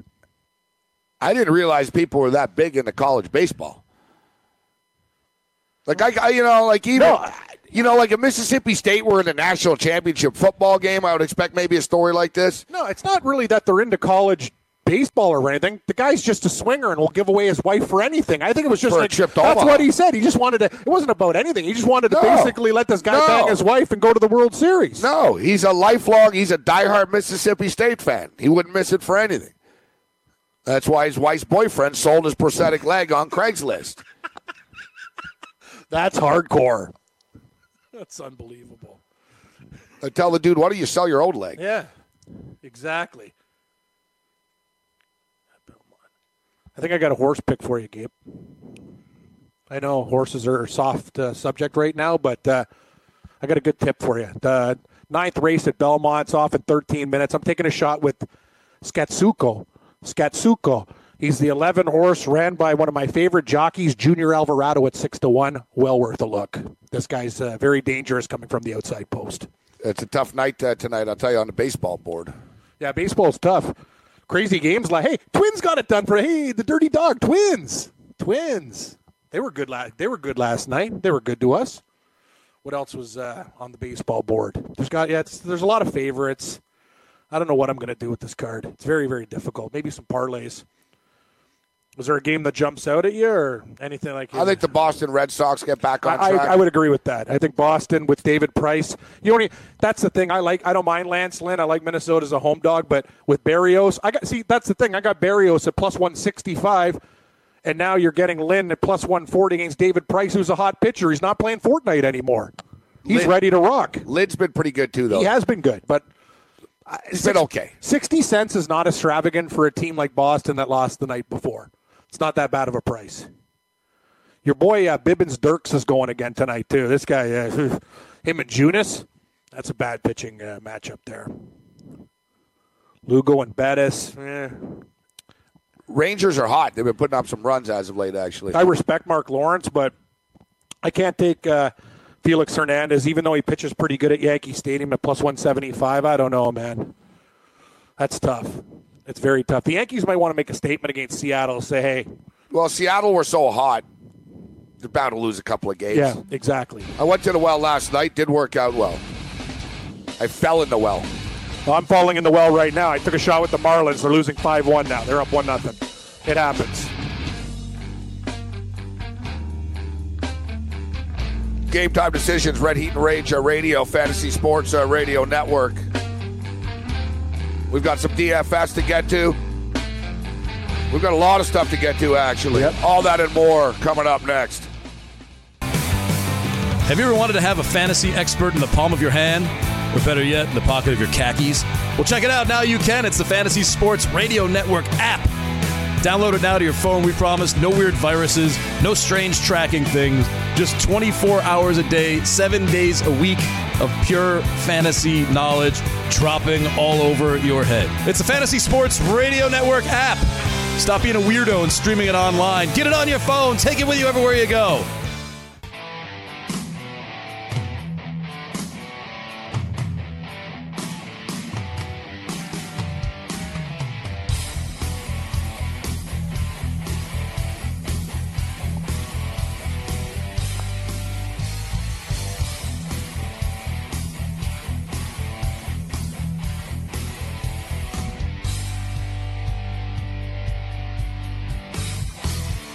Cam just mentioned David Price playing uh, Fortnite, and he said he'd uh, give up uh, Fortnite. Uh, yet David Price uh, said he's not an All Star, but if a scenario was picked, I'll come up with something. If I'm an All Star, I won't have to pitch. I'll play a lot of Fortnite that night, uh, the night before. He's actually pitching like an All Star right Now he is. but uh, you should probably just shut up. just, just shut up and go win. All right, just uh, go win tonight because I think I'll probably be taking you. He's on the card. All right, so we talked. Uh, we talked a lot about Phil Mickelson uh, earlier in the week. We did. Uh, Phil Mickelson. Uh, Phil Mickelson is uh, finally uh, Apologizing? finally uh, realizing. Well, I don't care, personally. I don't care if he apologizes. Phil Mickelson apologized for hitting a still moving putt at the 2018 U.S. Open in a text message to several reporters. Mickelson, who previously had defended his actions on the 13th green in round three at Shinnecock, noted that his frustration and anger boiled over and he more or less snapped. Why didn't he just? That's we all know that. That's what he just should have said after. Yeah. that's Instead- what I said. He should have said. that's what I'm saying. He should have said, "Guys," and started laughing. Said, "Guys, I really effed up, man." Yeah. And he goes, "I'm uh, that's it. I'm embarrassed." He goes, "I got so pissed off at the hole. I want to apologize to all the other players, and you know, I really, you know, I want to thank them for not kicking me out. Uh, you know, but, But he instead, does, but he does it on Wednesday, and it just tells you that it's not truthful because his real natural reaction would have been that, but he didn't. He gave you the business answer. He so says- he, who cares? So he and and it also you know it's fake because he texted it. Why wouldn't he just Yeah. he wouldn't talk, right? Exactly. He goes, I know this should have come sooner, but it's taken me a few days to calm down. My anger and frustration got the best of me last weekend. I'm embarrassed and disappointed in my actions. It was clearly not my finest moment, and I'm sorry. I think, you know what? I think that the only reason he's saying this now is because I think he is embarrassed. I think he is embarrassed, but I think he's only sorry. It's like people are only sorry if they got, Got caught. Yep, you know exactly. what I mean? 100%. He's embarrassed because he sees that, oh, shit. I did something crazy. These guys really are taking this seriously. Like, this is really not, this isn't going away, or at least, yeah, ha ha, it went away at the time because it was a softball interview and the crowd still liked them anyways. But I think he, I think the reality settled in that, you know what? I really tarnished my reputation here. I better say something about this because I guarantee you, if everyone would have laughed it off and said, oh, Phil, that was so funny and oh, it was creative of him to think about the rules like that, then he wouldn't be apologizing now. Exactly. And I'm, I'm with you. I think the apology means jack. I really don't care. You know he doesn't mean it, and uh, just watching eh, watching his face and whatever when he did that thing, you know, he's unapologetic. He's just doing it to try to save face, and I, I don't really don't care. I'm with you. I think it still tarnishes his image, and it's one of the dumbest things I've ever seen on the golf course. So, you know what? I I think the sport of golf. There's a lot of things I disagree with. I think the rules are too tight when it comes to like balls moving and stuff like that. And back in the old days, old ladies calling in and DQing guys. What he did was a disgrace. His wife, Amy Mickelson, says that uh, he actually, that Phil Mickelson actually went up to Mike Davis and offered to withdraw from the tournament. And Davis told him not to. Really? Yeah. Wow. I don't believe it. You think you're calling Amy Mickelson a Yeah, liar? yeah. Why, why? Why would she? She, of course, she's going to lie for her husband. Why? And, and then, you know what? And then why? Did, why didn't he just do it by himself? Then I don't- Did he enjoy that Uh, paycheck true. for He could've- finishing? he could've Did he just- enjoy yeah. the paycheck for finishing T fifty five or whatever the hell it was? He still got paid. See, that's another thing. This this all and also, like BS. as well, too, yeah, he's apologetic now on Wednesday. For the record, too, he told people to, quote, toughen up if they had Yeah. a problem with this after on Sunday. yeah. A little bit of a different reaction. Amy Mickelson says he's a good man who had a bad moment. He's not perfect. I'm not. You're not. You might have a bad day at work or do something or say something you regret. Yep, true. When a player does it, it's on a very large stage and there's uh, so much immediate reaction on Twitter and social media. It can be overwhelming. It's amazing to me how many times athletes now have their wives doing their dirty work. Like, you know what I mean? Like standing up for you or the Twitter accounts and all this other stuff. You said it. You could just should have done it on, on Saturday. Be a man, take care of the situation. We wouldn't be there, but it was fake the first time and it's fake the second time. So that's the way it is. You notice that, Morency? A lot of women are stepping up and doing, uh, you know, do, doing like what? What's Amy Mickle? It's it's Phil. Phil. Phil should be doing the talking, not his wife. Rickie Fowler was uh, played played with them after, and uh, see that's the thing though. A lot of the golfers, they're not. You know, Rickie Fowler said he thought it was funny. Really? Yeah. I don't. See, that's the problem, right? It's not funny though. Yeah, but nobody, nobody. No, what players ripped him for this? the Brits, Lee Westwood ripped them. The British guys. Yeah, yeah. who were right.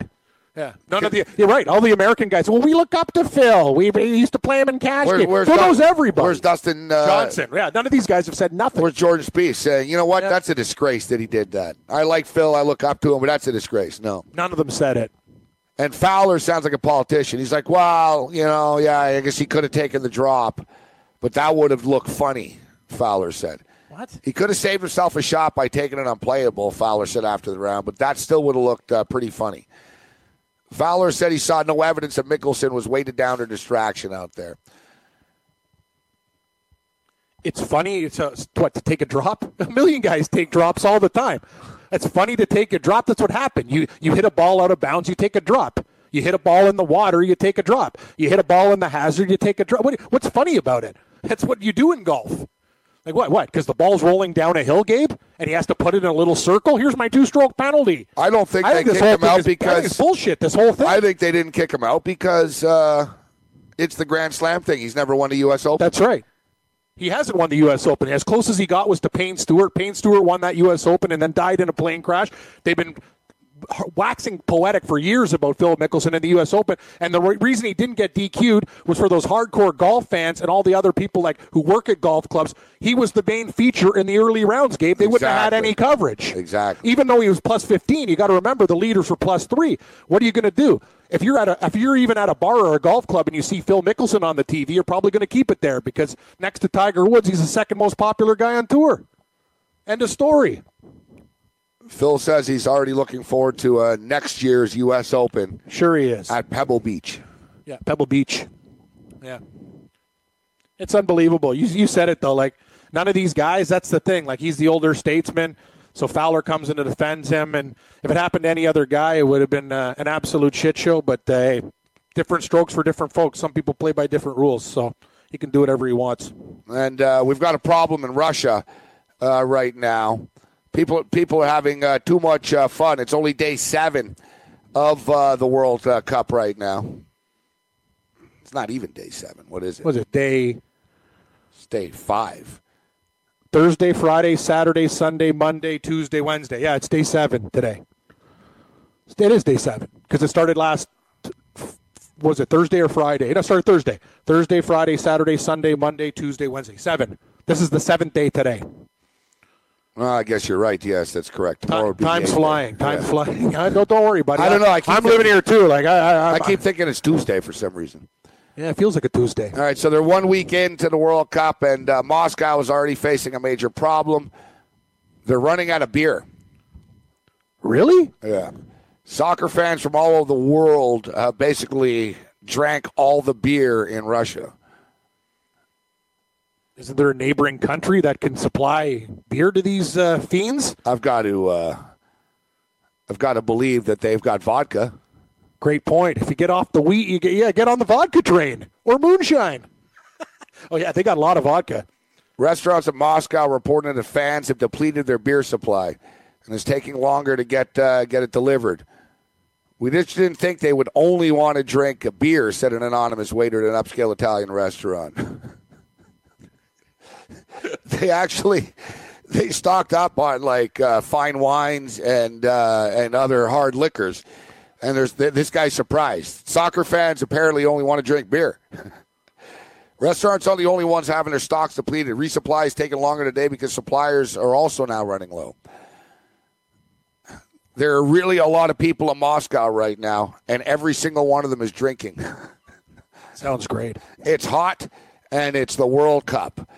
Several beer companies, including Heineken and uh, Baltica, told uh, Reuters that they weren't impacted. Well, FIFA sponsor Heineken's their sponsor. uh, Anheuser Busch didn't uh, reply. The Heineken is the sponsor of the UEFA and all the other stuff. I know. So Anheuser Busch is the other sponsor. Interesting. Yeah, yeah, Budweiser, Budweiser and Heineken which uh, pisses people off often. for sure. They were because Budweiser outbids everyone. They actually when when they um, when they were in uh, Germany and uh, when when they were in Europe when it was Budweiser. Where was it last time? It used to be Carlsberg back in the day. Yes, yes. Carlsberg was a big soccer sponsor. They still are, but not for the World Cup. The World Cup's so big, it's Yeah. it's Coca Cola and Budweiser now, Anheuser Busch. yeah, I see you've been on the panel. These guys have the bottle of Coke Yeah, and stuff Coca like Cola that. is like everywhere with the World Cup. But when um, when they were in Europe, I think it was when they were in Belgium and Holland actually at the Euro. It was Budweiser, except uh, people are disgusted. Like people can't drink Budweiser in Belgium. No, it's, it's to them So- that's piss. So basically, they had to agree to let the people in the stadium drink um, the local beer, but in Budweiser cups because they didn't they didn't want they didn't want like Budweiser paid money. Yeah, they don't want people like You crank, can't- cranking yeah. back Heinekens. You can't be going, "Hey, I love Kronenbourg." No, Yeah, yeah, we, they pay the money, and you know, in Belgium, there's a like, like, there's a lot of quality beers there and stuff. Like, they probably take a Budweiser. That's, that's the thing. I mean, you yeah yeah Tastes like piss. Yeah, like Russia. Russia's pretty Americanized, actually. And Russia's not a big beer drinking com- country. They're into vodka, right? That's their thing. So that's another reason why they probably don't have as much beer as you would think. They want to sell their own vodka, Cam. Yeah, exactly. Beer shortage. They like, just yeah. didn't have enough. Yeah, we. You know what I mean? It's like, yeah, we've got vodka now. Yeah. Buy the vodka. Hey, the name's Stoli. Get drinking. I'd, Anyways, if you go to Russia, you don't drink the beer, you drink the vodka. I agree. That's right. You said it. Russian beer compared to Russian vodka? It's like going to Japan and uh, ordering Italian food. it's like, dude, it's like going to. Ch- ch- Can No, I have the but- spaghetti and meatballs, Mr. Hiroshito? no, but when you're in Mexico, you drink yeah. tequila. Yeah. Oh, yeah. You drink tequila. Actually, Mexican be beer and uh, yeah, and Mexican, Mexican food. beer's all Yeah, yeah. but- Sol or whatever it is. Uh, you drink, Cerveza uh, Tecate. You drink tequila. You know what I mean? It's like if you go, you go to Jamaica, you go to Barbados, you drink rum. Rum. Yep. Like That's you why you- drink- the best. The best of their country. It just seems that you know you would take advantage of the. I imagine the uh, the vodka is extremely cheap there too. You'd have to believe. You'd hope. Yeah, that's that's the best. Put it in a Budweiser cup. And they're partying hard in uh, Russia. Looks like people are having a good time there. You'd be too. Like it's it's hot. Things are happening. Even the locals, man, for with the way their team's been playing, like they must be getting absolutely pissed. Drunk, that is not not in anger. Ru- Just Russian party chicks are smoking hot too. All right, here's the story I wanted to get to uh, as well. Uh, Ayesha Curry, Steph Curry's uh, wife. You know, she's uh, she's got a cooking show and like cookbooks and stuff, Hey, right? Steph, did you get the milk? Yeah. So um, she actually has a restaurant in Houston, and it's getting crushed right now on Yelp in Houston. But the reviews aren't. You know, this is where it's it, you're pretty stupid. If I was her, I'd just close the restaurant up and say, "Screw you, Houston." You know, because.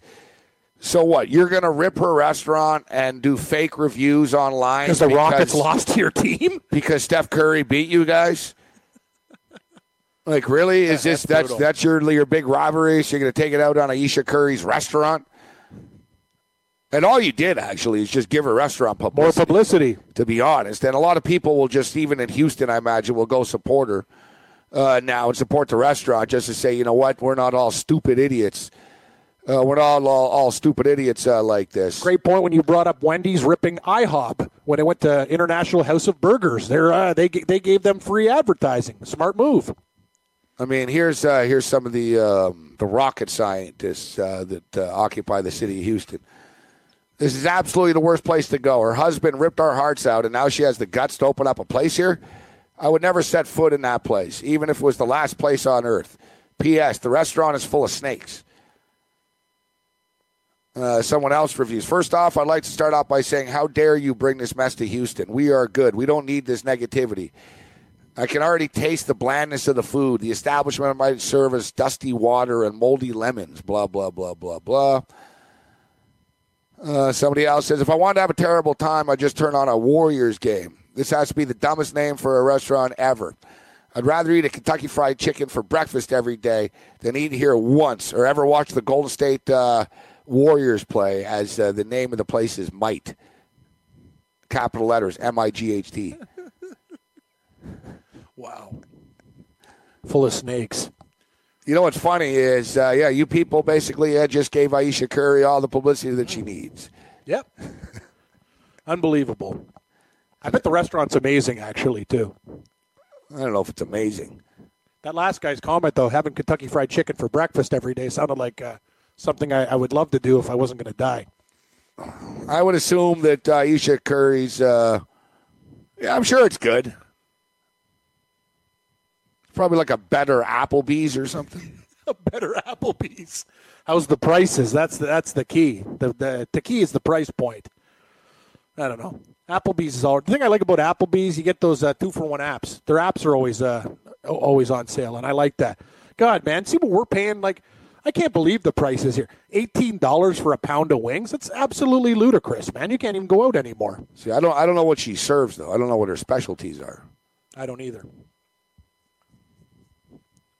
No clue. I'm trying to look for uh, for the menu here. I see you looking for things online, but I don't think you're looking for the menu. No. I'm looking for horse results. What's the what's the ma- Can you find it? Nah, there's no there's no Yeah, menu. Uh, That's pretty stupid, though. That There's no to- menu yeah, So, so, so Golden State beats you, and you're going to rip around it. It just the whole thing sounds pretty dumb to me. But whatever. You know, why would she pick Houston though? well, she probably has places uh, probably opening up in uh, major uh, major Cities around the states. Houston's the third biggest city in America. Yeah, it's big. People don't realize how big Houston is. How many people are there? Great sports city too, Houston. But evidently filled with a lot of stupid people. Game time decision continues.